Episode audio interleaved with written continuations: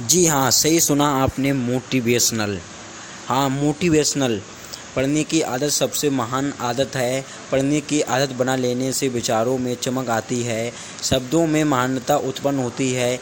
इसीलिए पढ़ने की आदत बन जाती है, जिससे बड़ी सफलता निश्चित हो जाती है।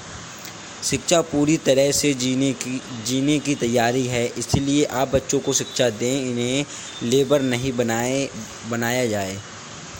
इतिहास लिखने के लिए कलम नहीं, हौसलों की ज़रूरत होती है। हेलो दोस्तों मोटिवेशन आपका स्वागत है। मोटिवेशनल ऑडियो सुनते रहें।